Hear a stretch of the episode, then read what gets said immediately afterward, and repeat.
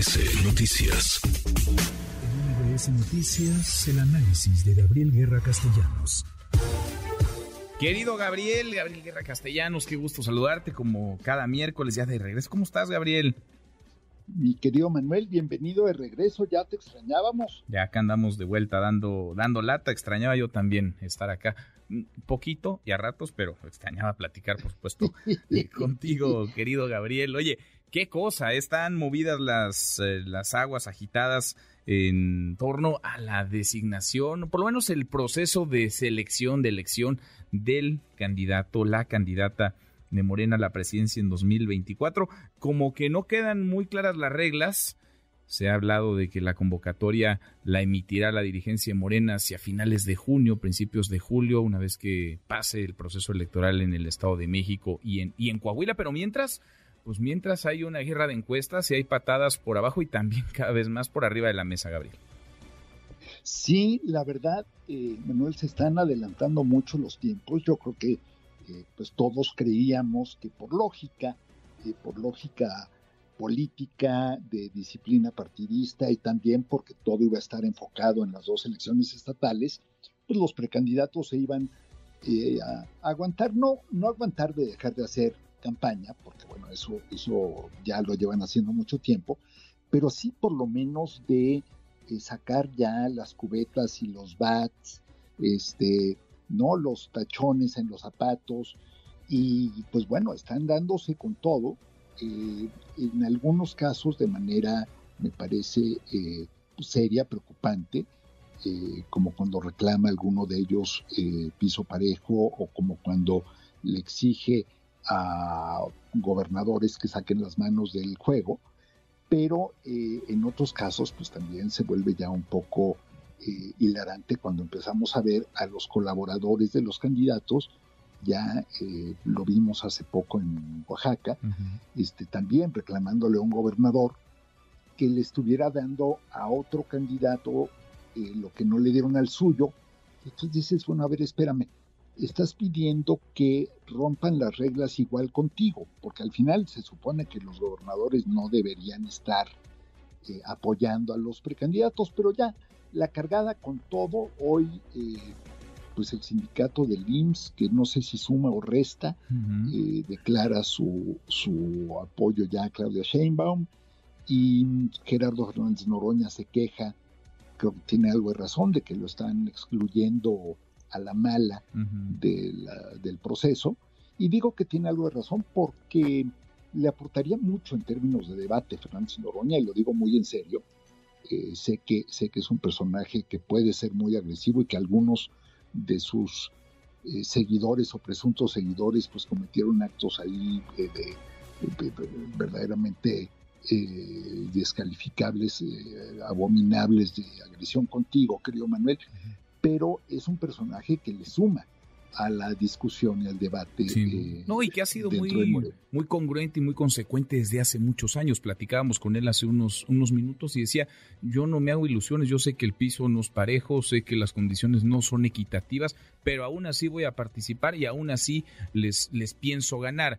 Lo que no se vale, aseguraba Fernández Noroña, es que no me nombren, no es que me excluyan, es que no me enlisten cuando mencionan a los, a los aspirantes a la presidencia, porque pues sí, evidentemente los dados están cargados, no sé si hacia una persona o hacia ahora dos personas, ¿sabe? Pues mira, eh, evidentemente los dos están cargados, evidentemente. Yo creo que eh, hay tres juegos simultáneos. Eh, el primero que se da hacia tener por lo menos a tres contendientes activamente en la batalla, es decir, no dejar que ninguno se despegue demasiado, eh, que son, por supuesto, la jefa de gobierno, el canciller y el secretario de gobernación, eh, en orden inverso de, importancia de sus, cargos, em, eh, pero los tres cargos pues, fundamentales para la conducción política del país. luego, todo pareciera indicar que hay una cargada eh, declarada a favor de la jefa de gobierno, eh, pero luego vemos pues cosas en las que se pregunta uno, bueno, ¿quieren tener a dos? ¿Quieren tener a tres? quieren tener a cuatro y ese cuarto ya no es Monreal, sino, sino Fernández Noroña o quién.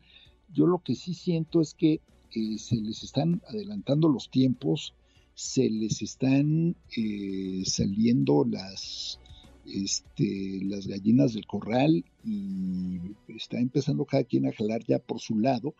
Y lo preocupante ahí para Morena y para el gobierno, Manuel, es que si no se conduce con pulcritud y con orden el proceso, pues alguien pueda, por despecho, eh, tomar alguna decisión que rompa con la unidad, porque una cosa es que te digan, mira, estas son las reglas, sí están disparejas, pero estas son las reglas, aceptas jugar, acepto jugar, si pierdes, te aguantas. Y otra es que no te digan claramente las reglas, te las cambien de vez en vez y te tengan un poco en este, en este suspenso que a mí me parece que no habla muy bien de, no, no, no, no quiero decir que los otros partidos sean mucho mejores, pero creo que del partido en el poder y del partido favorito en este momento en las encuestas para ganar la presidencial, pues esperaría uno una conducta un poquito más, pues por lo menos cuidadosa de las formas, ¿no, querido Manuel? Sí, sí, porque a estas alturas, eh, pues, ¿qué se vale o qué no se vale? ¿Qué sí está permitido, qué no está permitido? Eh, nadie lo sabe, ¿no? Es bastante subjetivo, cada quien entiende lo que quiere entender y mientras tanto sigue el activismo, siguen los recorridos por el país, sigue la pinta de barda, siguen los mítines, la participación en foros, vaya, sigue la precampaña sin reglas y sin márgenes. Sin reglas, sin reglas y ya ni siquiera la regla del fin de semana, porque más eso es eh, absurda y ridícula y, yo creo que sí, eh, ojalá que después de las presidenciales alguien se meta a revisar esta serie de leyes mordaza que tenemos que a mí me parecen, y lo he dicho desde hace muchos años, eh, y no solo a propósito de esta contienda, creo que son totalmente contrarias al espíritu democrático, las, limitaciones que hay para la, libre expresión. Lo que sí es un hecho también, Manuel, es que no puedes tener a los tres principales eh, funcionarios del gobierno federal en las tareas políticas reitero, secretario de gobernación, canciller, jefa de gobierno, distraídos así de sus encargos, porque por buenos que sean sus equipos de trabajo, pues al final están pasando muchas cosas en todas las áreas y pues eh, si necesitas un gabinete de tiempo completo, me parece, y pues más más entrando ya al final del quinto año. Sin duda, Y los equipos, ¿no? Lo que, lo que mencionabas también, porque ya no solamente son ellos, ellos que por supuesto están pensando ya las 24 horas en 2024, sino sus equipos, lo que están dejando de hacer en sus tareas y sus responsabilidades para acompañar, para arropar las aspiraciones de sus jefes, de sus jefas. Querido Gabriel, qué gusto escucharte. Te mando un fuerte abrazo y la próxima semana hablemos de los, creo que ya son 48 aspirantes de oposición, ¿verdad? 48, yo creo que para la próxima semana habrá como unos 85 entonces.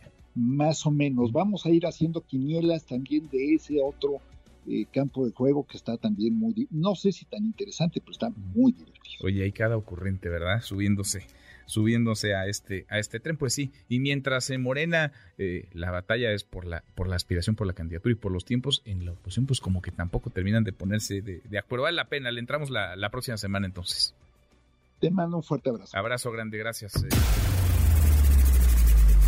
Redes sociales para que siga en contacto: Twitter, Facebook y TikTok. M. López San Martín.